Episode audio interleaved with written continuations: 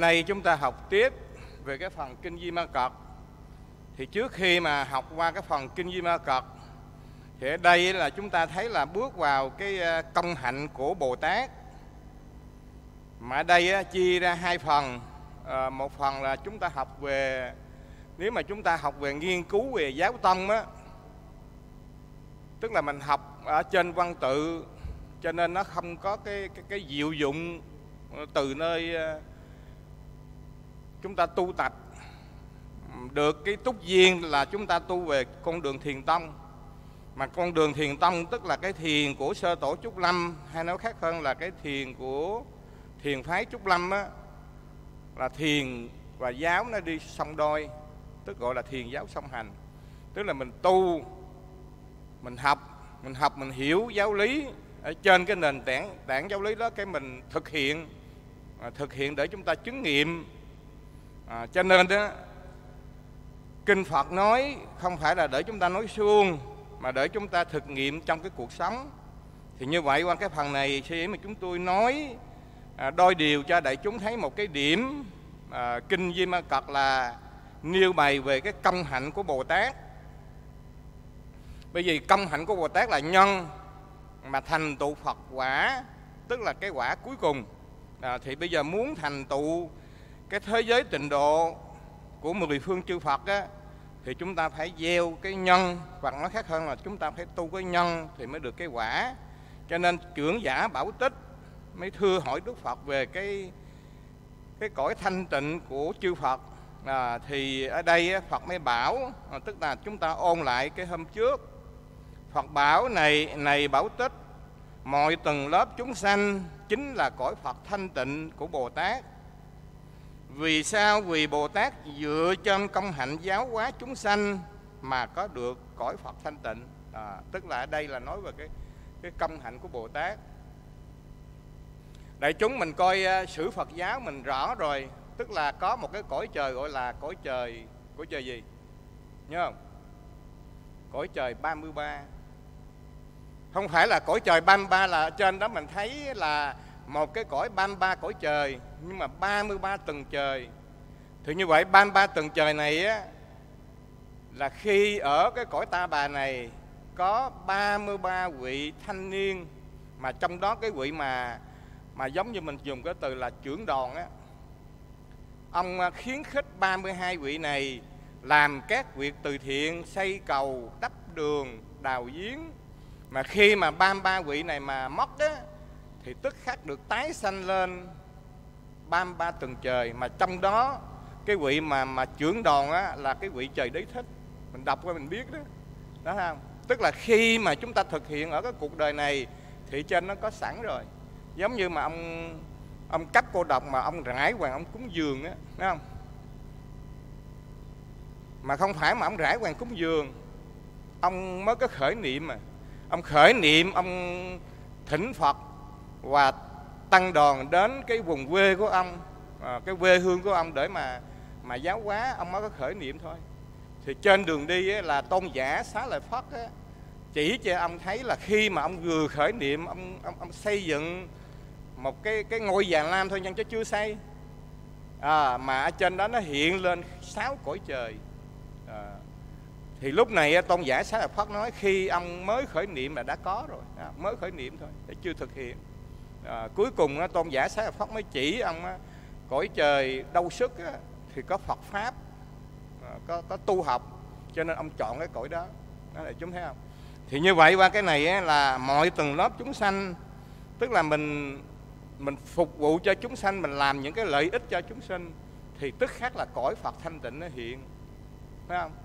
À, nói về cái sự thôi mà nói về cái lý khi mà chúng ta làm một cái việc gì mà tâm chúng ta an yên chúng ta thanh tịnh á, thì tức khác là cõi Phật thanh tịnh từ nơi tâm. Cho nên á, chúng ta tu học á, mình phải hiểu trên cái sự cái lý. Chẳng hạn như á, ngày hôm nay mình làm Phật sự mà được nó thành tựu á, là không phải một đời. Nhớ nha không phải một đời mà làm được đâu. Mà chúng ta phải làm mình đã từng làm nhiều đời cái việc này thì bây giờ mình khi mình làm Phật sự bắt đầu nó tái diễn lại ngộ vậy đó. Cho nên á, khi mà mình ra làm Phật sự rồi mình biết rằng á nhiều đời mình đã từng làm cái việc này, cho nên bây giờ nó có nó có là cái quả nó đến. Chẳng hạn như bằng chứng nhất trong cuộc đời của tôi tôi nghiệm lại nha. Ngày xưa tôi về miền tây tôi giảng pháp á, khi mà đi qua những cái đoạn đường ổ gà, đúng không? Ổ gà rồi nó gặp gờn lắm, tôi mới khởi niệm, tôi nói, ở đây tại sao mà nhà nước người ta làm con đường cho dễ đi? Đó. Thì ông thầy ông nói như thế này nè, ở chỗ này là cái vùng quê sao mà làm? Mà khi mà tôi giảng đến lần thứ ba đó, thì cái tháng thứ tư tôi xuống lại thì tôi thấy bất ngờ là nhà nước ta ủi cái đường đó, ta ta rải nhựa. Có một lần mình tin đâu. Thì nhiều đoạn đường từ miền tây, chẳng hạn như cái đoạn đường vào cần thơ không vậy? Thì sau này mình mới biết rằng á, mình nghiệm lại là nhiều đời nhiều đời mình cũng đã từng làm đường cho tất cả mọi người đi. Bằng chứng nhất, chẳng hạn như tụi tôi về đây, thấy không? Là cái đoạn đường mà từ đường á, vào đây á, để chúng thấy ngày xưa là ổ gà gặp gền là bụi mịt mù luôn nhá chưa có chán nhựa thấy không? mà khi mà chúng tôi về đây một tháng là tự nhiên bắt đầu chán nhựa thấy không? Rồi bằng chứng nhất là tụi tôi mà đi giảng nha chẳng hạn như sáng là 3 giờ thức dậy rồi muốn lên thành phố giảng là 3 giờ thức dậy. À, lên đó là 6 giờ rưỡi 3 tiếng rưỡi khi 4 tiếng. Mà bây giờ là 6 giờ sáng mình đi giảng rồi không cần đi 3 giờ nữa. Mình ngồi thiền xong rồi, mình nấu mình bình nước trà xong rồi cái mình đi giảng. Lên đó làm sao? Bảy rưỡi tới chỗ. Thấy không? Đường cao tốc ta làm hồi xưa giờ mình đâu có hiểu rằng cái đường cao tốc mà nó đi nhanh, mà nó nó an ổn như thế thì bây giờ có. Đó. Rồi cái đường này từ cái trường học, cái trường học mà vào trong cái thiền viện mình á, là cấp xã ta nói là tỉnh ta cho là hai tháng 9 là hoàn thành. Tức là cái đường nhựa từ cái cái trường học vào trong cái chỗ thiền viện mình. Thì như vậy là nhiều đời mình thực hiện cái cái việc này là cái nhân, phải không? Mà trong cái nhân đó, nó có cái quả. Thành ra khi mình làm cái việc gì mình biết rằng mình làm mà nó nó thành tựu, mà nó dễ một chút xíu nữa là mình biết nhiều đời mình đã từng làm việc này. Cho nên những người mà ta làm những cái việc phước thiện ở đây á, đại chúng tôi nêu lên gì nè cho đại chúng thấy cái cái cái Phật pháp nó quy diệu lắm chứ không phải mình hiểu một chiều. Phật nói là thường thường á, mình nghe nói là mình sống ở trong cuộc đời này giàu cũng chết đúng không? Mình đưa ra những cái quan điểm á, giàu cũng chết mà nghèo cũng chết. Nếu mà giàu cũng chết nghèo cũng chết đó, thì đại chúng nhớ kỹ điều này Phật không đưa ra cái thiết mà bố thí nhớ không? Trong cái tứ nhất pháp bố thí là đứng đầu. Cho nên bữa có một cái vị ông ông nhắn lại tôi ông nói là giàu cũng chết nghèo cũng chết. Thì tôi mới nhắn ông gì nè. Nhưng mà tôi thấy khi tôi lên bệnh viện chợ rẫy những người giàu á họ nằm phòng lạnh không mà sướng lắm. Họ nằm phòng lạnh cho nên cái tuổi thọ có thể là kéo dài thêm. Còn những người nghèo tội lắm nằm về máy hiên thấy không? Thì như vậy những người mà nằm phòng lạnh được bác sĩ chữa trị á, là nhiều đời tới tu phước thiện. Rõ không? Nhiều đời tới tu phước thiện. Còn mình á, nhiều đời mình không có tạo phước thiện cho nên mình gặp cái hoàn cảnh nó khó khăn tiền bạc nó không có cho nên mình không được nằm mấy mấy lạnh mình cũng bệnh. Hai cái bệnh giống nhau. Nhớ Phật nói giàu cũng chết nghèo cũng chết để mình đừng có tham chấp. Đừng đừng có tham chấp chứ giàu nói chung người ta cũng sướng hơn người nghèo chứ phải không? Hạn như mình dùng cái từ bây giờ nước Mỹ đi thì nó phải sướng hơn nước châu Phi chứ. Phải không? Cái ai mà giơ tay lên mà hy sinh mà bây giờ mà qua châu Phi không có. Đa phần là ta đi, toàn đi, nó đi qua Mỹ, qua Pháp thôi chứ, đúng không? Thì như vậy và cái phần này để tôi nêu lên cho đại chúng thấy là cái công hạnh Bồ Tát là cái trước tiên là bố thí là cúng dường, nhiều ích cho chúng sanh.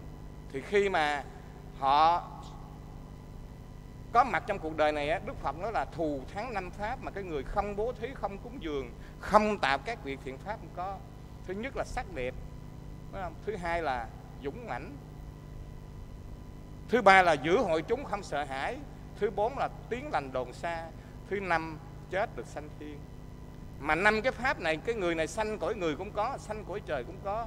Mà cái người mà không làm nhiêu ích cho chúng sanh thì nó không có. Vậy thôi. Nó không có. Cho nên đó, qua cái điểm này để cho chúng ta thấy rằng ví dụ như chẳng hạn như là có người ta nói thưa thầy cách đây khoảng 10 năm đó nha con vị này từ bên Mỹ về họ làm họ đi làm từ thiện mà sao mà bị tai nạn mất tại sao làm từ thiện mà mất tại sao? Thì mình biết rằng là cái nghiệp quả của người này á, là đời trước họ tạo cái nghiệp sát nên họ gặp cái này. Mà bây giờ muốn chuyển chuyển từ cái nặng thành nhẹ thì chỉ có tu thôi. Nhớ nha. Cho nên nó trong cái phần mà ta bố thí, ta cúng dường, nó chia ra. Một là gì? Người ta nghèo, người ta mình nghèo là mình thiếu phước rồi. Thì phước đâu cho người khác, hiểu không? Tôi nghèo, tôi đã thiếu phước rồi. Cho nên trong cái phần mà bố thí cúng dường, nó chia ra ba phần. Một là kỉnh điền. Kỉnh điền nói về phật. Phải không? Mình cúng dường cho chư phật rồi mình cúng dường cho các bậc sư trưởng, cúng dường cho cha mẹ, mình cung kính. Thì khi mình cung kính vậy là cái phước lực Đúng không? cái phước lực của Phật hay là phước lực của Bồ Tát, phước lực của A La Hán nó tác động đến mình. Gì nữa? Kế là phước điền Đúng không? phước điền là mình xây cầu, mình đào giếng. Cái thứ ba là gì? Bi điền. Bi điền cái nghĩa là mình thấy một chúng sanh đau khổ hỡi cái lòng thương lên mình giúp đỡ. À, cái đó gọi là bi điền thương. Thì như vậy qua qua cái điểm này để cho thấy được rằng muốn được cõi Phật thanh tịnh á, là mình dựa trên cái công hạnh giáo hóa chúng sanh nhiều hay là ít? Nhiều hay ít mà cái cõi Phật thanh tịnh? Đó. qua cái phần lý nó sâu hơn trong kinh này nữa là khi mình giáo hóa chúng sanh tâm mình nó an nhiên bao nhiêu thì cái tâm mình nó thanh thản nó tự tại bấy nhiêu vậy thôi. À, ngay nơi thân ngũ quẩn của mình là một vương quốc. Có bao nhiêu chúng sanh nếu mà mình mình độ được mình giáo hóa họ được nhiều chừng nào thì cái phiền não mình nó bớt. Mà phiền não nó bớt thì cái cõi phật nó hiện vậy thôi. Nó là theo cái lý lý sâu hơn chút thấy không? Ngay nơi thân năm quẩn mình là một vương quốc mình là vua mà vua trên cái đất này thì bây giờ mình mình giáo hóa họ như thế nào mình dìu dắt họ như thế nào cho được cõi phật mình thanh tịnh. Đó, vậy thôi. Đó tùy sự điều phục chúng sanh mà có được cõi Phật thanh tịnh thấy không? Từ sự điều phục. À, điều phục tâm mình cho nó được nhu nhiến điều phục chúng sanh. À, chúng sanh cho nên á, cái đoạn sau chúng ta học thấy á, là ở cõi Phật A Súc A Súc Bệ á,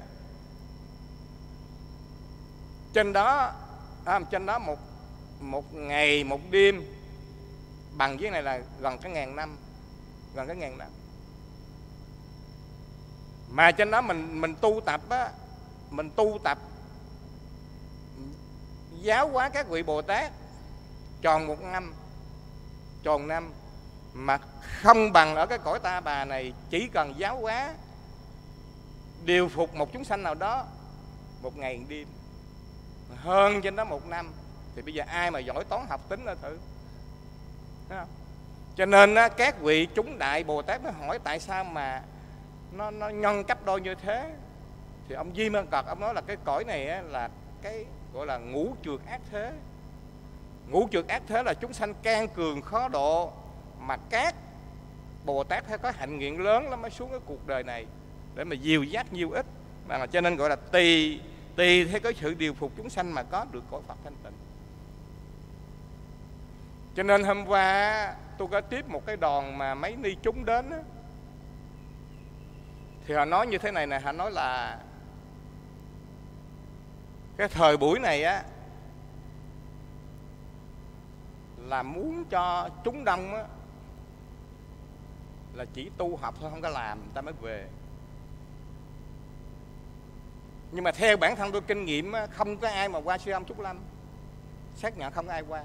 Vì sư âm Trúc Lâm đưa ra cái tiêu chí, hạn như bây giờ mình mình tu là hơi thở, mình học là mình uống nước, mình làm là ăn cơm. Ba cái này nó phối phối hợp. Đa phần á, mình học mình nói mình tu học cho thật ra mình học chứ mình có tu. Ngồi gì đó. Học mà mình chạy trên văn tự là mình không bao giờ mình tu. Sở dĩ là những vị mà học á mà mình tu được là ở đây có môi trường. Chứ đa phần mà không có môi trường là mình học. Mà mình học là mình tưởng rằng mình hiểu rồi. Bởi vì học ở trên văn tự mà mình tưởng rằng mình xong rồi. Thành ra tôi đa phần tôi thấy những người mà học không mà ra làm phật sự á, thì giáo hóa cái công đức nó không có đủ à, cho nên ở đây dựa trên nền tảng mình vừa tu vừa học vừa làm việc á, thì nó bổ túc nó tương trợ thì nó mới thành tựu được đó. cho nên tôi mới giải thích cho cái cô đó như thế gì đó à, ở trên nói là tùy sự điều phục chúng sanh mà có được cõi Phật thanh tịnh tùy sự bồi dưỡng trí tuệ cho chúng sanh mà có được cõi Phật thanh tịnh thấy không? Tùy sự bồi dưỡng trí tuệ. Cho nên ban đầu là mình lập cước đó, mình lập cước trên cái nền tảng căn bản của Đức Phật là mình bồi dưỡng trí tuệ cho chúng sanh là năm giới trước kế là 10 giới. Thấy không? tùy theo tùy theo mình lập cước mình mình mình mình bồi dưỡng trí tuệ cho chúng sanh. Thành ra đây á hạn như bây giờ mình có những cái pháp hội là mình chỉ bày cho người ta tu tập về con đường thanh văn con đường diêu duyên giá, thì cõi phật mình thanh tịnh bao nhiêu? Thì bây giờ là mình bồi dưỡng trí tuệ cho chúng sanh, mình khai thị cho chúng sanh là trở về cái tánh phật, thì nó lại khác, thấy không? Đó. Cho nên á, một hôm ngài mã tổ nói ngài bá trượng, trưa đây có một vị tăng đến, ông nhịn bữa trưa đây ông đừng có ăn ông nhịn bữa trưa ông đừng ăn chứ. Nhường cái phần cơm này cho cái vị đó. Quả tình nó chưa chưa hôm đó có một vị tăng đến. Thì ngài má trưởng mới nhường cái phần cơm. Khi mà ăn xong rồi, thì ngài mã tổ mới nói, ông biết cái vị tăng mới đến là ai không? Vị này chính là bích chi phật. Không? bích chi phật. Nhờ cái công đức mà ông cúng dường một bữa ăn vậy, cho nên ông trải dài trong vô lượng kiếp không bao giờ bị đói khát. Sanh nơi nào cũng được đầy đủ hết. Thì tổ bá trưởng mới nói nè vì sao cái vị bích chi phật này này còn đảnh lễ thầy nhớ còn đảnh lễ thầy. Đó. thì lúc này ngài mã tổ nói là tăng chỉ cần chuyển một ngữ thôi là đầy đủ diệu dụng. À, tức là ngài chỉ cần chuyển một cái ngữ mà khai thị cho cái người để mà ngộ nhập tâm phật cho nên qua cái phần này là tùy theo cái sự bồi dưỡng trí tuệ cho chúng sanh mà mình có được. Thấy không? cho nên đại chúng nhớ là câu chuyện mà ngài đại đại sư trí khải không? À, pháp hội á, đầu tiên nhất á, ngài độ một ngàn người. Mà ngày độ một ngàn người là có 500 người ngộ đạo. Đến cái pháp pháp hội thứ hai là hai ngàn người mà có 200 người ngộ đạo. Mà cái pháp hội mà ngày mở cái thứ ba là gần ba ngàn người mà có mấy người ngộ đạo à. đó. Thì như vậy đây là nói là tùy sự bồi dưỡng trí tuệ cho chúng sanh. À, cho nên ông bùi hu ông khi mà ông đến hỏi ngày lâm tế đây làm cái gì đó thì tổ lâm tế nói là ở đây là chỉ họ cái con đường làm phật thôi chứ không con đường nào hết.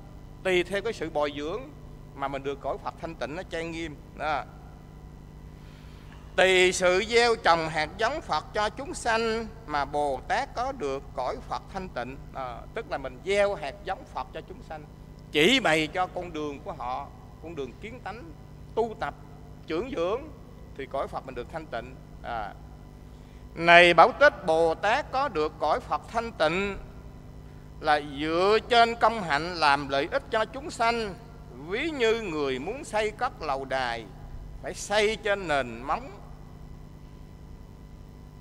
à, trên đất vậy. À, tức là nói là là bây giờ muốn được cõi Phật thanh tịnh là dựa trên công hạnh làm lợi ích cho chúng sanh.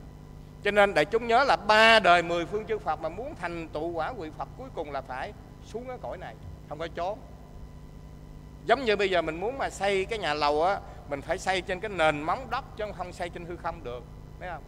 Thì như vậy là dựa trên cái công hạnh mình làm nhiêu ích cho chúng sanh mà không phải một đời này mà phải nhiều đời gọi là nhân duyên tăng thượng duyên đẳng vô gián duyên. Đó, thấy không? một đời nó chưa có đủ mà mình phải kết cái nhân kết cái duyên với chúng sanh nhiều đời gọi là phổ độ chúng sanh nhiều ít chúng sanh. À, chẳng hạn như bây giờ mình ở đây này mình nấu nồi cơm mình quét nhà tất cả mọi cái là vì tất cả mọi người dựa trên công hạnh để mà thành tựu phật quả. Chứ không ở cái thế giới khác không có. Về cái thế giới khác mà kêu nhổ cỏ đâu có có cỏ đâu mà nhổ vài bữa đại chúng bây giờ tìm cỏ nhổ ra, tôi xây tôi lót gạch hết là hết nhổ cỏ luôn. Lúc đó là làm có phước luôn á. Mình nói thôi, bây giờ tôi tôi tu là được phước là mình nói nhỏ nghe, mình tu chứ có được. Mình phải mượn cái phương tiện, mượn có đối tượng. Giống như là bên nghiên thủy là mượn cái con đường tứ niệm xứ gì đó. có đối tượng không? À, có đối tượng họ mới tu tập được. Còn không có đối tượng họ đâu tu tập được tầm và tứ á, tầm là bám sát đối tượng tứ là để mà hợp nhất vào cái đối tượng đó để mà tu tập. Thì cũng vậy chúng ta tạo các việc thiện pháp chúng ta làm lợi ích cho tất cả mọi người dựa trên công hạnh đó chúng ta mới có được cái năng lượng để chúng ta tu. Ngộ gì đó. Hôm nào á, nói nhỏ nghe chứ hôm nào mà mình không có làm gì thứ coi mình nghĩ mình làm gì hết là chúng mà làm hết tối mình ngồi thiền được không? Bạn thử đi thử một bữa thôi thấy không? Đó cho nên qua cái phần này là rất là kỹ nè. Bây giờ là dựa trên công hạnh làm lợi ích cho chúng sanh. Cho nên là tôi tôi nghiệm được kỹ nha. Những vị mà ngày xưa tụi tôi ở thường chiếu làm công tác nhiều lắm, lên chút làm vừa làm vừa tu nữa, thì đa phần những vị đó là lãnh đồ chúng hay là xây dựng gì cũng thành cụ tụ hết. Như là ở dưới cái tay đường tụi tôi, chẳng hạn như là thầy tâm hạnh đó bây giờ cũng ở bạch mã. Rồi thầy tâm thần cũng ở sùng phúc đó xây dựng. Rồi thầy tính thần đó đó rồi thầy kiến nguyệt rồi bên mỹ có thầy tệ giác tệ tỉnh vân vân ai đã làm phật sự xây dựng đều thành tựu hết là là khi mà ở trong chúng làm các việc nhiêu ích một đời này nó không có thành tựu mà phải dựa trên công hạnh nhiều đời nữa cộng lại nữa. Không phải dễ đâu. Đó, trên cái này rất là kỹ cái điểm này. Nếu không có đất không thể xây cất lâu đài lại ví như hoa sen sen không mọc trên đỉnh núi cao trơ trọi sen và hoa sen phải được mọc và chỗ từ bùng vậy đó tức là ông à, Phật nói Phật nói cho, cho trưởng giả bảy tích bọc tích đó. tức là nếu không có đất thì không thể xây cất lâu đài nếu không có chúng sanh thì mình đó cho nên là mình nói thẳng là một điều luôn là khi mình bố thí cho một vị nào đó, mình cảm ơn cho cái người đó. Ngày xưa tôi ở Canada tôi biết này. Bánh người ta cúng dường cho mình mình không có ăn. Mà mình, con nít mà mà ở bên đó mình đem cho nó ăn nha, mà nó lỡ cái bị gì mình ở tù thành ra cũng dám cho ăn. Mà cho nó nó thật ra nó cũng lấy thức ăn nhiều này hết, cho nên là tôi gom lại một lần tôi gom lại các bao vậy rồi tôi đến cái siêu rồi xuống cái siêu thị á, nó có một cái cái cái cái tủ lớn lắm. Mình bỏ ông đó cho những vị ta ta gom lại, ta gửi về châu phi. Thấy không? Rồi áo quần cũng vậy, áo quần tất cả mọi cái tiện nghi á. Để chúng biết một cái ngày hồi xưa tôi qua tôi cũng ham. Một lần cái ngày chủ nhật á ha cái ngày chủ nhật cái hoặc là cái thứ hai đầu tuần là rảnh, cho nên lấy cái xe bán tải đi chở đồ đồ cũ, nó bỏ đầy đường luôn người Việt Nam mà qua mới đầu ham lắm, tủ gì nó bỏ đầy hết. Rồi lụm lụm đem về chất đầy kho, rồi lúc ba năm sau mới hối hận đi bỏ lại. Thấy không? Thì như vậy để chúng thấy cái bàn như cái tủ này mà ở Việt Nam thử coi. Còn bên đó là nó bỏ đầy đường luôn. Đồ là nó bỏ đầy đường, nó xài 3 năm bỏ 4 năm bỏ cho nó xài luôn. Sao mình là, sao mình bố thí? Mà qua bên đó mà nói cái từ phóng sanh làm có chuyện đó, phóng sanh. Phóng sanh này cho phóng sanh, thấy không? Rồi bây giờ mình thấy ở bên đó mà chim chóc á, đầy cái mình đâu có biết đâu mình rải thức ăn cảnh sát đến. Bởi vì mình cho thức ăn lỡ con chim nó bệnh nó lây những con chim khác bắt mình. Phạt á còn bên này sao? Thấy không? Cho nên ở cái thế giới công nghiệp ở cái thế giới ta bà này mình may mắn được có một cái biệt nghiệp của một đất nước mình dễ làm. Mình bố thí được mình cúng dường được mình tạo các việc thiện pháp được. Đó thấy không? Rồi bây giờ để chúng thấy chẳng hạn mình ở một cái chỗ đông đúc tập thể như thế này nè mình nấu một nồi cơm lên. Cho nên vừa rồi á năm vừa rồi á ở đây mình trồng sầu riêng nhớ không? Trồng sầu riêng cái sầu riêng chín cái tôi hái. Quý thầy á, là hái hai trái vô cúng dường sư phụ. Thầy em nói á, thì hai trái này thì tôi ăn á, hai ba ngày nó cũng hết. Rồi thầy ông kêu thầy phổ quá lên. Hai trái này á nấu một nồi sôi thật lớn cúng dường cho đại chúng thấy không? Nhờ như vậy là mỗi người gieo kết một cái nhân duyên thì cái phước mình nó mới rộng ra. Đó cho nên cái phần này là tôi thấy nếu mà mà mà bồ tát mà không có chúng sanh á, thì giáo hóa không được. À, cho nên á, khi mình mình bố thí mình làm một cái việc thiện pháp gì á nó thẳng điều luôn mình cảm ơn cái người đó. Không có người đó thì mình làm được thấy không? Cho nên bồ tát phải cảm ơn chúng sanh. Mà chúng sanh cũng nhớ ơn bồ tát vậy thôi. Nhờ những vị mà phát cái tâm nguyện tâm hạnh bồ tát thì mình mới có cái việc này có cái cái cái, cái những cái thực phẩm này. À, cho nên hai vị đều nhớ ơn chứ không phải là nói là là chúng sanh nhớ ơn mình. Mình không nhớ ơn chúng sanh. Đó.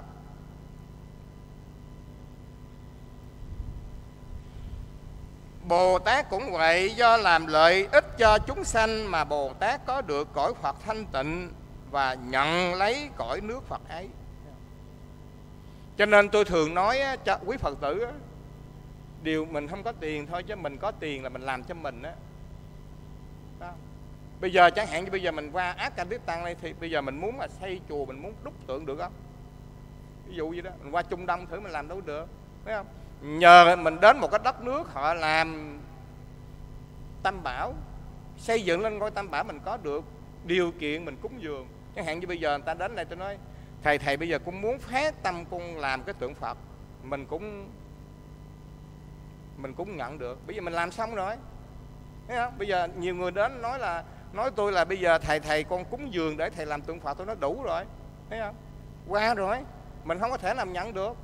Đó cho nên cái phần này để chúng thấy rất là kỹ là nhờ mình nhiêu ích cho chúng sanh mà mình thấy được cái cõi Phật thanh tịnh và nhận lấy cõi Phật đó. Này Bảo Tích, ông nên biết Bồ Tát xây dựng cõi Phật cho chính mình chứ không cho ai hết, thấy không? Mình làm tất cả các việc ở cái cuộc đời này là cho mình chứ mình đừng có nói cho ai hết. Cho nên có những người mà ta bố thí, ta cúng dường, ta khởi niệm cho người này kia, nó không đúng. Nhớ gì đó hạn như bây giờ nè. Nhờ tôi về đây cho nên tôi mới có điều kiện đủ điều kiện tôi làm gọi là trưởng ban bảo trợ cho một cái trường học trung cấp ở đây. Mình phải cảm ơn chứ. Mình cảm ơn một cái cái cái cái xứ sở một cái tỉnh khi mình về đây. Mình mình làm mà mình vui. Vì nhờ cái môi trường này mình mới thực hiện được. Chứ nếu mình đi chỗ khác thì nó không có được. Cho nên á, nơi nào mình đến mà nó khổ cực chừng nào thì cái công hạnh mình nó lớn nhiều chừng đó, vậy đó. Càng ngày thì nó đâm qua kết trái mạnh chừng đó. Chứ còn mình đến những cái chỗ mà chẳng hạn như bây giờ cỡ mình mà về thành phố sao làm? Làm được phải không? Cho nên mình đến những cái vùng này thì mình làm phật sự được, mình nhiêu ít được. Đó, cho nên cái nói là là mình làm những cái việc này là cho mình chứ không cho ai đó. Đó. Rồi bây giờ Phật mới dạy cho Bảo Tích Này Bảo Tích Trực tâm là tịnh độ của Bồ Tát. Khi Bồ Tát thành Phật Chúng sanh không du nịnh Sanh sang nước đó. À, Gọi là trực tâm. Trực tâm là tâm thẳng á. À. Cho nên đại chúng thấy cái từ Nhiều khi người ta phân biệt cái chánh niệm. Đại, đại chúng biết chánh niệm là gì không? Chánh niệm là mình nhìn sự hoạt Nhưng mà nó không có qua cái trung gian suy niệm của ý thức. Rồi chánh niệm giống gì đâu thì trực tâm vậy trực tâm là cái tâm mình nó thẳng cái tâm mình nó không có du nịnh. Thì như vậy qua cái phần này á, là ở đây nói về cái lý thôi nha. Như vậy trực tâm là cái tâm tỉnh thức mình làm chủ được vọng niệm. Hẹn như bây giờ mình lên mình ngồi thiền đi.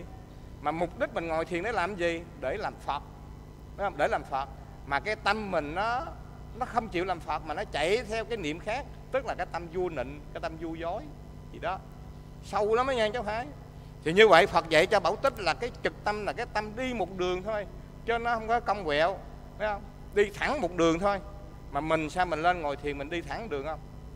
Hả? hay là mình mình đi chỗ này chỗ khác? Giống như là là là ngày lai quả có hai đệ tử ngồi thiền. Cái ngày mới đánh đánh cái hai đệ tử. Khi mà xả thiền xong đến nói bạch hòa thượng con đâu có ngủ đâu hòa thượng đánh. Nói, ông không có ngủ mà ông về nhà làm gì thế cái niệm về nhà ngài thấy được không có đánh ông không có ngủ mà ông chạy rong về nhà ông làm cái gì? Hai quỷ nó mới giật mình thấy không? như vậy là chúng ta ngồi thiền mà chúng ta không có không có đặt mình trong giây phút thực tại đó mà cái tâm mình về nhà hay là đi chơi rong ở đâu á. Đó. À, cho nên cái từ mà mà mà giống như là là nắm mũi con trâu mà kéo lại khi mà con trâu vào lú mẹ nắm cái mũi nó kéo lại không cho chạy rong. Đó, gọi là là biết đường về nhà đó cái ban đầu là mình phải điều phục cái tâm vọng tưởng của mình gọi là trực tâm là tâm thẳng nó không có chạy bên này chạy bên kia. À, cái phương pháp mình tu là như thế vậy thôi à. Thấy ngay đương niệm để làm chủ niệm đó là trực tâm là đạo tràng là tịnh độ của bồ tát. Đó. Cho nên á, một hôm có ông tăng hỏi ngài dược sơn á bạch hòa thượng trực tâm là gì? Ngài nói nghiêng nước chẳng đổi dời đó. trực tâm là gì? Nghiêng nước chẳng đổi dời. Cho nên á, ngài tăng chịu bình nè đất nước chẳng ứ động nhơ bẩn chính là trực tâm mà có. Tức là đất nước mình không có tham không có sân không có si không có tật đố không có ích kỷ. Từ cái tâm thẳng mà ra. Không có cu à, không có quanh co. Đó.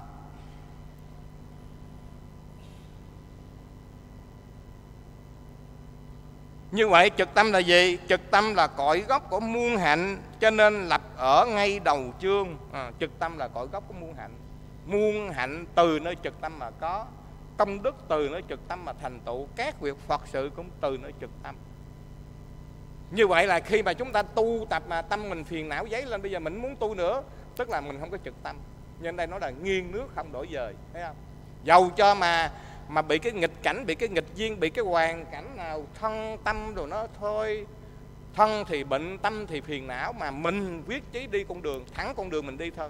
Chừng nào thành phật mới xong, đó gọi là trực tâm. Cho nên ngài dược sơn nói là nghiêng nước không đổi dời. Dầu cho là là mai mà trong thùng mà không còn hột gạo nữa, vẫn tu. Hết gạo tu theo hết gạo. Ví dụ vậy. Trong cái nghịch cảnh, tu theo cái nghịch cảnh, thì đó gọi là tâm mình thẳng, tâm mình trực. Chứ không phải là đụng một chút phiền não cái mình phiền não mình, bực bội cái mình tu nữa, mình trốn về ví dụ vậy thì tâm mình không có trực bây giờ ban đầu mình mình phát nguyện đi tu mà. Ai bắt mình đi tu? Do cái trực tâm của mình. Thấy không? Ai bắt mình đi tu? Do cái trực tâm của mình. Đó. Mà bây giờ mình bị một chút ít phiền não, mình bị một cái gì đó mình chịu tu nữa, tức là tâm mình nó không có trực rồi nên gọi là trực tâm là cái cái cái hạnh, là cái cội gốc của muôn hạnh, cho nên lập ở đầu chương.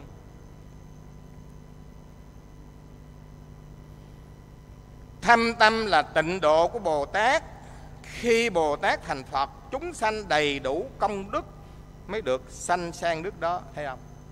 Thâm tâm. Thì như vậy thâm tâm là gì?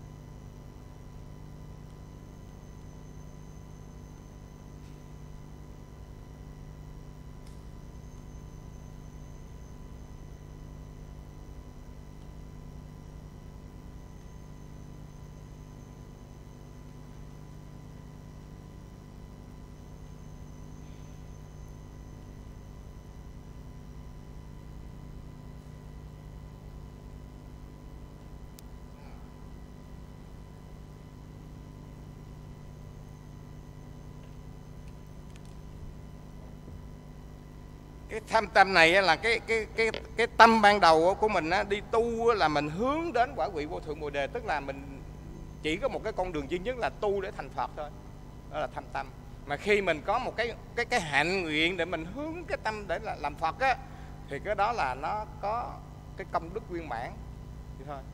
Cái thứ hai nữa là cái tâm mình ưa muốn nhóm góp gieo trồng tất cả những cái công đức. À, tức là nhóm nhóm hợp nhóm hợp các công đức viên mãn. Để chúng nhớ câu chuyện mà mà mà tôn giả anh lực không? Ngài bị mù mắt. Đó, mù mắt. Bữa đó ngày xỏ kim ngày may mà xỏ không được. Mù mà đâu có thấy. Ngài nói là có ai á,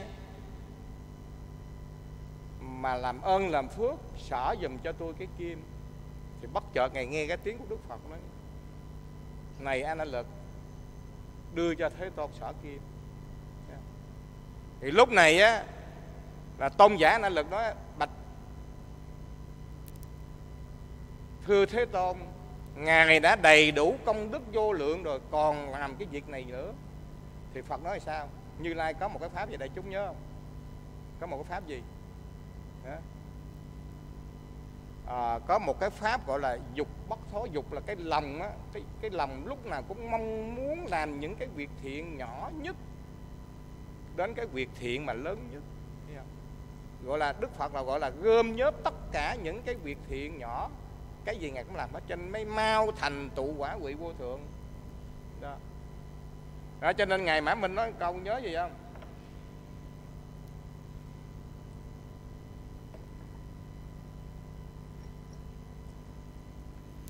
Hữu quy ti nghị xả tắc phật đạo nan thành.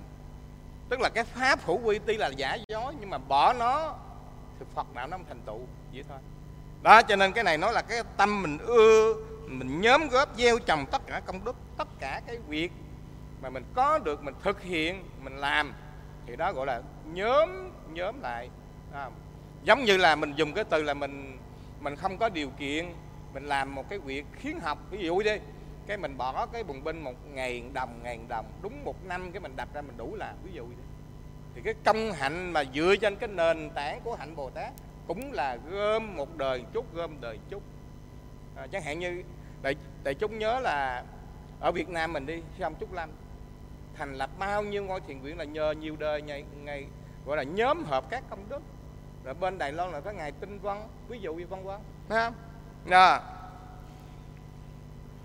cho nên có câu chuyện trong thiền thoại kể lại, một hôm có ba vị Phật tử đến hỏi thiền sư vô đức, làm sao mà sống được hạnh phúc và an yên? Thì thiền sư vô đức nói, như vậy các ông muốn thế nào mới được hạnh phúc và an yên? Người thứ nhất nói, thưa thầy, phải có tiền. Người thứ hai nói, thưa thầy, phải có tình yêu. Người thứ ba nói, thưa thầy phải có quyền lực. À. thiền sư vô đức không đồng ý nói, khi các ông có tiền, có tình yêu, có quyền lực, lại càng thêm phiền não thấy không?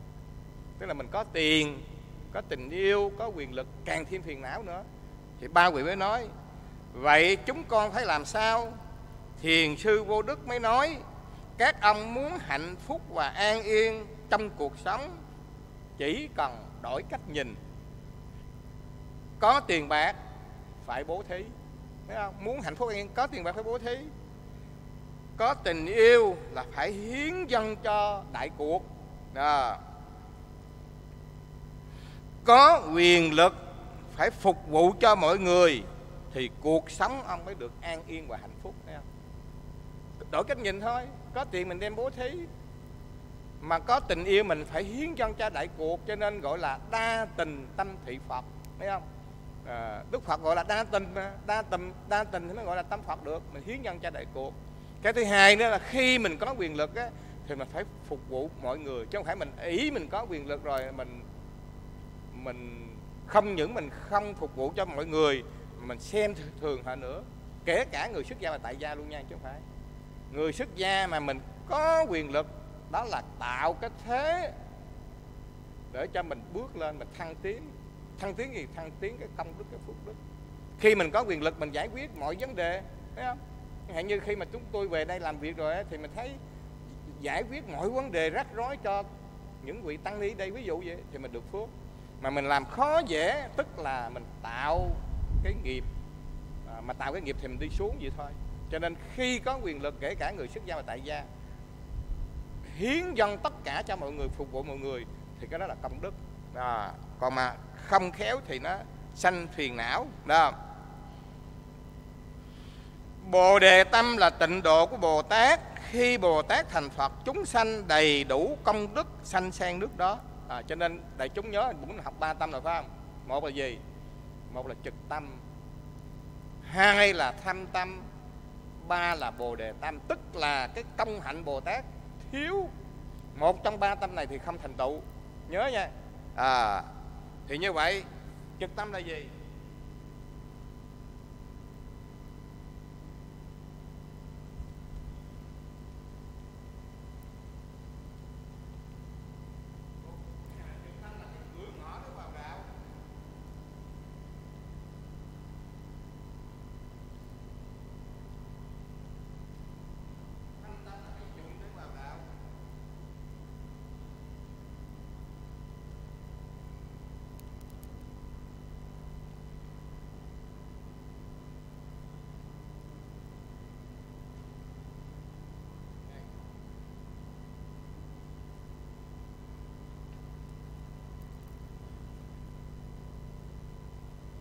Thấy không?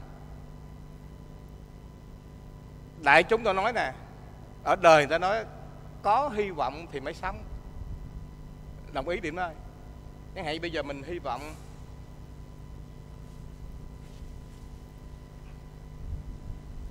nó có một cái câu chuyện cổ hy lạp là cái ông nông dân này, ông nuôi con bò, mà con bò lười biếng lắm. Một lần mà bắt nó vào để mà đánh xe chở đồ nó không chịu đi. Cho nên ông nghĩ ra một cái kế. Để chú biết kế gì không? Ông để trước cái đầu của con bò một cái bó cỏ thơm. Cho nên bây giờ nó muốn đi là nó phải táp cái bó cỏ, táp bó cỏ đi, nó táp. Cho nên cuộc sống người ta nói là mất hy vọng mà sống được. Ngồi gì đó, không còn hy vọng mà sống được.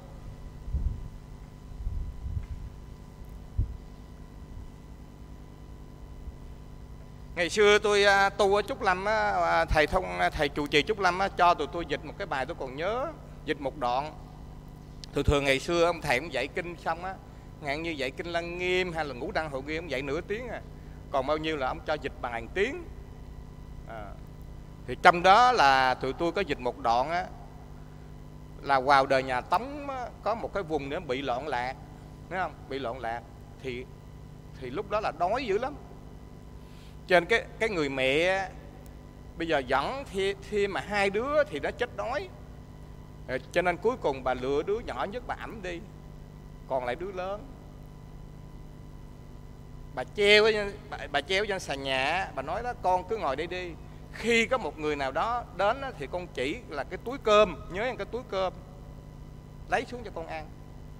Vậy mà đứa nhỏ nó kéo dài ba bốn ngày nó không chết đâu thì quá tình mà khi có một cái ông lính đến đứa nhỏ nó chỉ nó chỉ trên đó là cái túi cơm á thì cái ông lính á ông vừa lấy xuống ông đổ ra toàn là cát không ngã xuống chết tại chỗ luôn. Cái hy vọng đó là cái túi cơm này nó sống á, ghê vậy đó. Mà khi mà ông lính ông đổ ra ông thấy toàn là cát không nó ngã rọt nó chết sống được. Cái hy vọng nó lạ vậy đó. Vì nó hy vọng cái đó là túi cơm nên là cái sự sống nó kéo. Tôi nói vòng vòng cho đại chúng thấy cho nên ở đây sở dĩ mà tụi tôi mà xây dựng mà được như ngày hôm nay là cũng là hy vọng. Hy vọng chẳng hạn cái người đó nói, thầy cứ làm đi, thầy cứ làm đi, con bán đất con cúng làm đất mà cứ, mình cứ lao theo, cứ bán đất cúng, cứ làm làm mà làm hồi. Thấy không? Nó cứ vậy đó. Mà nếu mà không có một cái người đó hứa là thầy cứ làm đi, con bán đất cúng là ngàn đời mình mới làm được. Mà cứ mình cứ lao theo lao theo mà may mắn sao nó cũng thành nó chứ thật ra mình cũng liều mạng. Dùng cái từ hơi liều một chút thấy không? Cho nên có hy vọng thì mình, mình mới sống còn mới làm việc được. Thì đây cái gì nè? Khi mình phát cái tâm gọi là trực tâm để mình làm phật là cái cửa ngõ là mình ai trong mỗi người chúng ta đều có một cái tâm nguyện mình tu tập để thành một cái vị phật để mình phổ độ cho chúng sanh. Cái điều mong muốn là cái ban đầu. Phan nói là cái lý cao siêu á. Hoặc là mong muốn thấp hơn là mình tu mình học có điều kiện mình ngồi trên này mình diễn giải các pháp âm cho tất cả mọi người hiểu nghe tu. Vậy thôi có cái động lực. Tu mà không có động lực mình không làm được. Nhớ nha. Cái hạn như ngày xưa mà tụi tôi thấy sư ông mà giảng pháp trên pháp tù mình mong muốn một ngày nào đó mình ngồi lên đây mình diễn giải cái pháp âm cho tất cả mọi người nghe.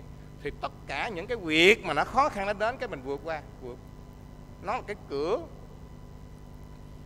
Mà cái thanh tâm là mình làm tất cả các việc để nó phát sanh ra cái diệu dụng. Ở trên gọi cái dụng để mà thể nhập cái tánh giác không có hai cửa trực tâm không có cửa thâm tâm thì cái tánh giác nó không có hiển lộ lộ ngộ vậy đó. Cho nên từ cái cửa ngõ mình phát một cái đại nguyện mình tu tập. Khi mình phát nguyện thì mình phải thực hiện. Ha, mình thực hiện hàng ngày nè. Ha, mình nhổ cỏ mình trồng cây mình làm việc cho chúng. Khi mình nhóm hợp tất cả những cái phước lành cái công đức đó rồi thì nó có cái diệu dụng trong cái cuộc đời này lạ lắm cái cuộc cái diệu dụng mỗi người tự biết thôi. Mỗi người tự phát huy mỗi người tự biết. Xong hết này tôi kể câu chuyện cái cái dụng có chứ không phải không đâu cái dụng của công đức. Mà không những một đời này thành tựu mà mình đã thành tựu nhiều đời rồi thì bây giờ nó ứng ra. À, cho nên á đại chúng nhớ không? Ở đây tôi kinh nghiệm là mình ở ngồi mình làm khó dễ cho đại chúng người ta tu được thì đa phần người đó du thất bể thất ngộ đó, lạ vậy đó. Còn ở ngồi này mình hy sinh cho đại chúng, mình làm việc cho đại chúng, có cơ hội mình vào thất tu nhanh lắm, tu rất là nhanh. Không tin cho tôi bây giờ tôi bỏ cái thời gian 13 năm tôi chưa có nhập một lần nào hết nhưng mà tôi bảo đảm, tôi ráng cố gắng tôi làm 7 năm nữa thôi. Thì khi mà tôi vào thất tôi tu nó khác ngày xưa. Ngộ vậy đó. Đó. ngày xưa mình thấy cái thời gian rảnh, mình tu như thế nhưng mà cái công đức mình chưa có đủ. Mà khi mà cái công đức mình đầy đủ viên mãn rồi mình nhập một cái cuối cùng là nó xong ví dụ vậy đó, đó cho nên mình mình nói là là là cái này rất là hay nha. À, tức là cái cửa để mình vào cái con đường này có cái cái dụng à, cái dụng là nhóm hợp các công đức thì bắt đầu mình tu tập tới cái tánh giác mới hiển lộ. Là nên gọi là trực tâm là thâm tâm cho nên khi mình có trực tâm mình có thâm tâm có bồ đề tâm rồi đó thì ba tâm này á, đầy đủ một trăm pháp ba la mật cũng từ ba tâm này. Mà nếu mà đại chúng nhớ là khi mình muốn thành phật mà không đủ một trăm pháp ba la mật không có được phải đầy đủ ngộ vậy đó. Cho nên cái cái mà mà bồ tát mà bổ xứ xuống cuộc đời nhất sanh bổ xứ á, thì lúc nào cũng phải đầy đủ ba tâm này. Trực tâm à, thâm tâm bồ đề tâm tức là một trăm pháp ba la mật. Cái cửa này gọi là cái cội gốc có muôn hạnh từ ba tâm này. Nếu mà mất ba tâm này nó không thành không thành tựu. Là bây giờ để chốn nghiệm lại mình tu thiền có đủ ba tâm không? Khi mình phát tâm, mình phát nghiệm mình xuất gia tức là trực tâm. Bây giờ tôi mong muốn tu tập trước tiên nhất là tôi giải thoát những cái tâm hành của tôi. Phải không? và tôi mong muốn thực hiện cái con đường vô thượng bồ đề trực tâm. Và khi mà tôi phát nguyện thì bắt đầu tôi thực hiện. Tôi chẻ củi tôi nấu cơm tôi làm cái gì đó. Để gì tôi thể nhập cái tánh giác đầy đủ ba tâm. Người tu thiền mình đầy đủ ba tâm á đó.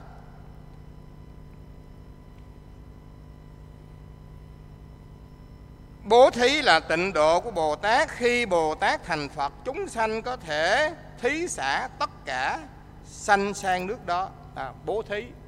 À, Thì bây giờ thôi bây giờ mình cũng mình cũng học qua cho biết Mà trong cái bố thí này có gì?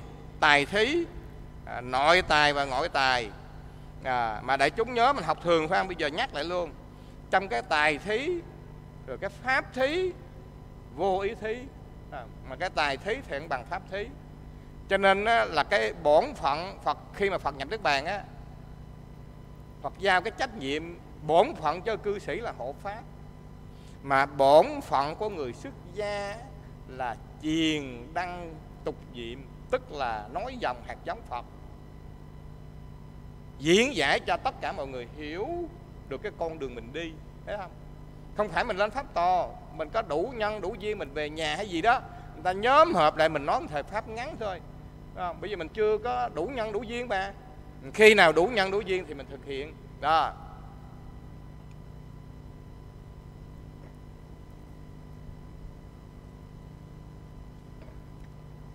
Mà ở đây nè, ở đây phật nói là thí xả tất cả. Đó. đại sư tăng triệu bình, bên ngoài thí xả đất nước của cải thân mạng. Ở bên ngồi á. Bên trong thí xã tham, bổn sản, danh ghét tật đố là thí tất cả, thấy không? Tức là mình mình không còn tham không còn sân không còn bổn sản không còn tật đố với người khác là đó gọi là xả tất cả là gọi là bên trong.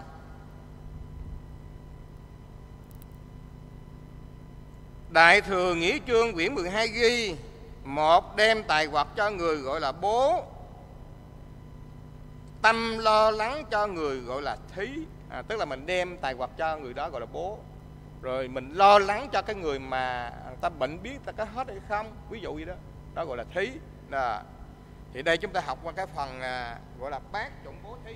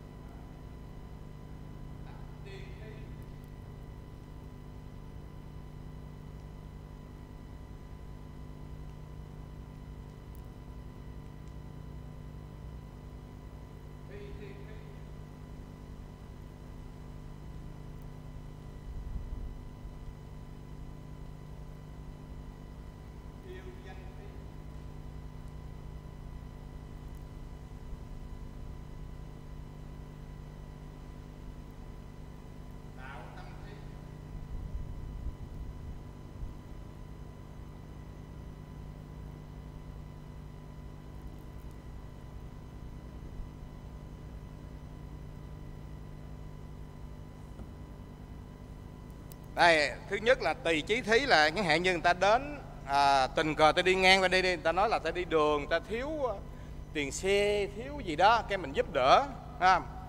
Rồi thứ hai là bố ý thí tức là ta sợ cướp sợ ma sợ gì đó cái mình hướng dẫn cho họ à, mình giúp đỡ họ đi qua một cái đoạn đường.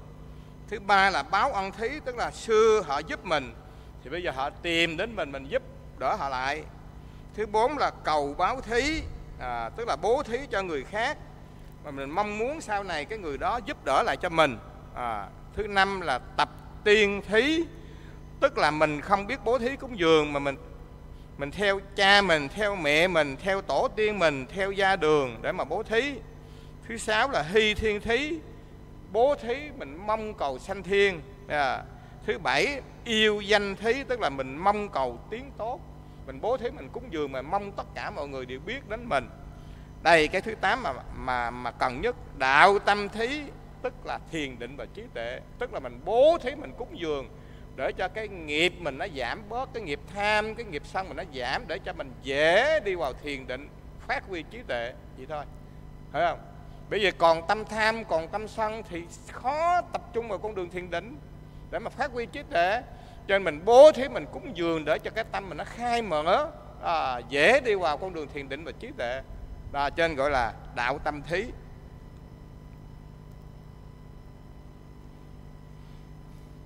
Trì giới là tịnh độ của bồ tát. Khi bồ tát thành phật chúng sanh mãn nguyện thập thiện sanh qua nước đó. Tức là mình tu con đường thập thiện. Thập thiện là gì? À, thân tam khẩu tứ ý tam à, thân tam là sát nè đạo nè dâm nè. Khẩu là tốt bốn nè nói dối thiêu dệt nói hai lưỡi nói ác độc. Ý tam là tham sân si đó. Nhẫn nhục là tịnh độ của Bồ Tát. Khi Bồ Tát thành Phật Chúng sanh có đủ 32 tướng tốt trang nghiêm Sanh sang nước đó Thấy không? Nhẫn nhục. Cho nên mình tu tập mà mình càng nhẫn Thì tự nhiên cái khuôn mặt mình nó càng sáng ra. Mà mình càng sân á, thì khuôn mặt mình nó xấu ra. Bởi vì sao? Khi mình sân mình bực tức máu nó dồn lên mặt một thời gian á Người nào mà hay sân á là khuôn mặt nó cục cục nổi đầy hết. Biết biết hay nổi sân Nhớ nha. Cho nên đại chúng nhớ không? Atula là người nam xấu cực xấu luôn mà người nữ thì đẹp. Bởi vì người nam là suốt ngày đánh nhau với ông trời đế thích. Mà đánh nhau là khởi cái niệm sân trên người nào mà hay sân á, mà bố thí cúng dường á thì đời sau á, sanh qua cõi Atula. Nhớ gì đó. À, cho nên mình ráng cố gắng đừng có sân nhiều đúng không? Đó. Ở đây á, là Phật dạy bác bác dũng lực lực là sức mạnh đó không? Dũng lực là sức mạnh. Thứ nhất Phật dạy nè thứ nhất là con nít lấy tiếng khóc làm sức mạnh. Ở con nít mà nó khóc lên một cái là cha mẹ nó cái gì cũng chiều nó hết. Nó làm nó lấy cái làm sức mạnh. Thứ hai là phụ nữ lấy phẫn nộ làm sức mạnh. À, phẫn nộ làm sức mạnh. Thứ ba ăn trộm lấy vũ khí làm sức mạnh. À, ăn trộm mà nó muốn có sức mạnh là trên tay nó phải có dao có súng thì người ta sợ làm sức mạnh. Thứ bốn vua chúa lấy uy quyền làm sức mạnh à, tức là vua chúa mà muốn có ai cũng sợ là phải có quyền lực. Thứ năm kẻ ngu áp đảo người khác làm sức mạnh tức là nó nói liều nói càng nó bướng á nói sao mà cho đối phương sợ thôi. Nhiều khi mình mình nghĩ chắc ông này em sợ mà thật ra thấy này nó thôi. Ví dụ dùng cái từ mình nói là dùng cái từ nó nói cái chuyện trên trời dưới biển thôi mình bỏ mình thua thua cuộc á là áp đảo người khác làm sức mạnh thứ sáu là người trí cảm hóa người khác làm sức mạnh. À, tức là cảm hóa được người khác làm sức mạnh. Thứ bảy kẻ học tư duy làm sức mạnh. Thứ tám sa môn lấy nhẫn nhục làm sức mạnh thấy không? Cái người tu mình á mà chẳng hạn như trong cái buổi họp mà ta cãi qua cãi lại mà mình ngồi yên ra ông này ông tu dữ lắm tôi thấy ai cũng cãi mà ông bất động ví dụ cho nên trong buổi họp là mình phải ráng cố gắng mình giữ, mình dùng cái từ là ráng cố gắng. Bao nhiêu cặp mắt dồn lên đó đó nên hôm bữa là chính bản thân tụi tôi họp, tôi biết là cái âm thầy này, ổng ngày xưa là đại đức. Vừa rồi tấn phong làm thượng tọa nhớ là thượng tọa mà trong cái thư mời ổng đi họp lại để đại đức thấy không? Khi mà đến cái buổi họp đứng dậy ông nói là tôi là bây giờ là thượng tọa rồi mà tại sao để đại đức? Ông ra rần rần rần rần lên hết. Thì có cái ông thầy này ông chịu cũng nổi ông đứng lên. Ông nói ông là ham danh ham lợi ham mục. Thì để chúng biết rồi.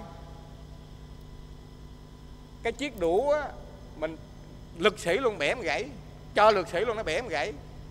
Mà cái chiếc đũa mà muốn bẻ gãy là phải hai tay. Cho nên cái ông này cãi thì ông kêu phải cãi thì khi mà cái cơn giận đó ông dịu xuống rồi á, thì tôi đứng lên tôi nói, thôi bây giờ, đây là sai sót của tụi tôi. À, Các ông thư ký, ông lỡ, ông sai sót, cho nên tôi xin lỗi ông trước. Thì khi mình làm cái việc đó xong á, thì người ta bao nhiêu cặp mắt mình ta nói là dù gì nữa mình cũng có tu một chút. Bình tĩnh vì cái việc này là sai của mình là mình đứng xin lỗi, thấy không? Đó, cho nên là cái sức mạnh của người tu mình là kham nhẫn đó, để lấy làm sức mạnh. Đó.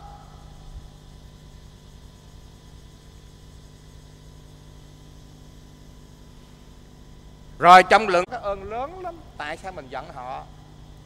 Họ mình xém chết họ cứu mình. Ví dụ một hôm mình bị một cái tai nạn mất mất máu chính người này truyền máu cho mình sao sân hận họ? Quán gì đó.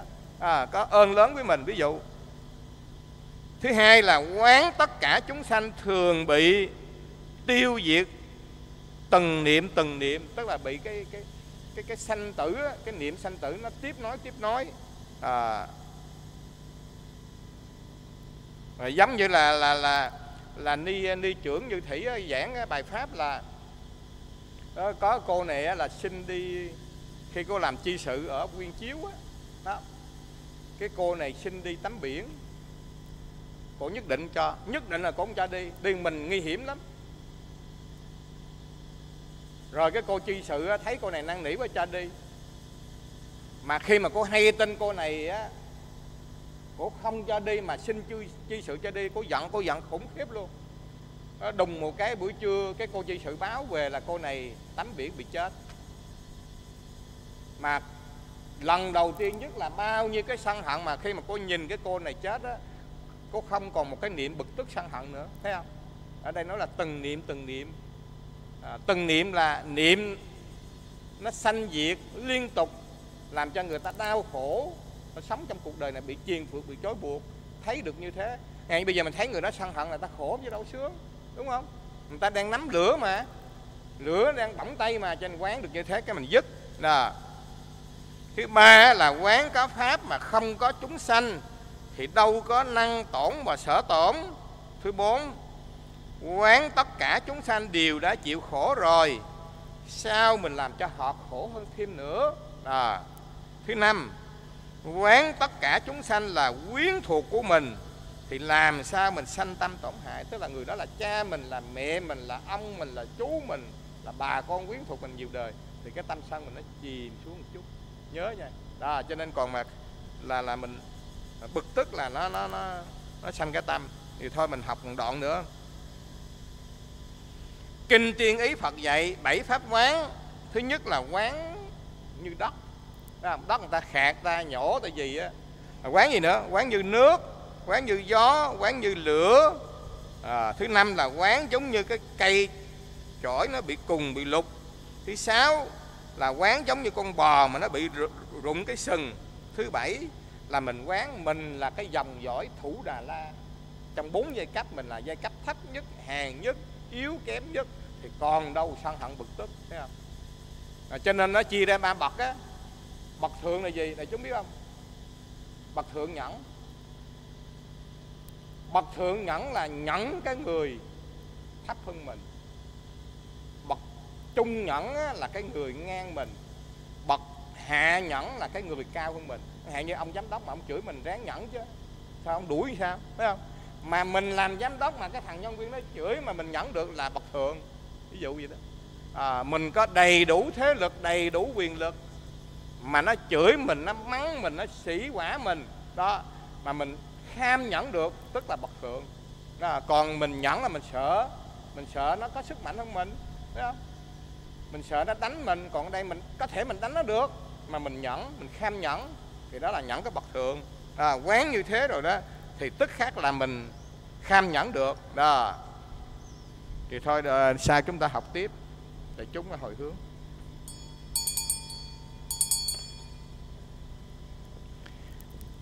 Chúng à, sanh à do biên thể à, nghiện à, đổ phiền não à, vô tận à, thể à, nguyện pháp môn vô lượng thể nguyện học. Phật đạo vô thường thể nguyện.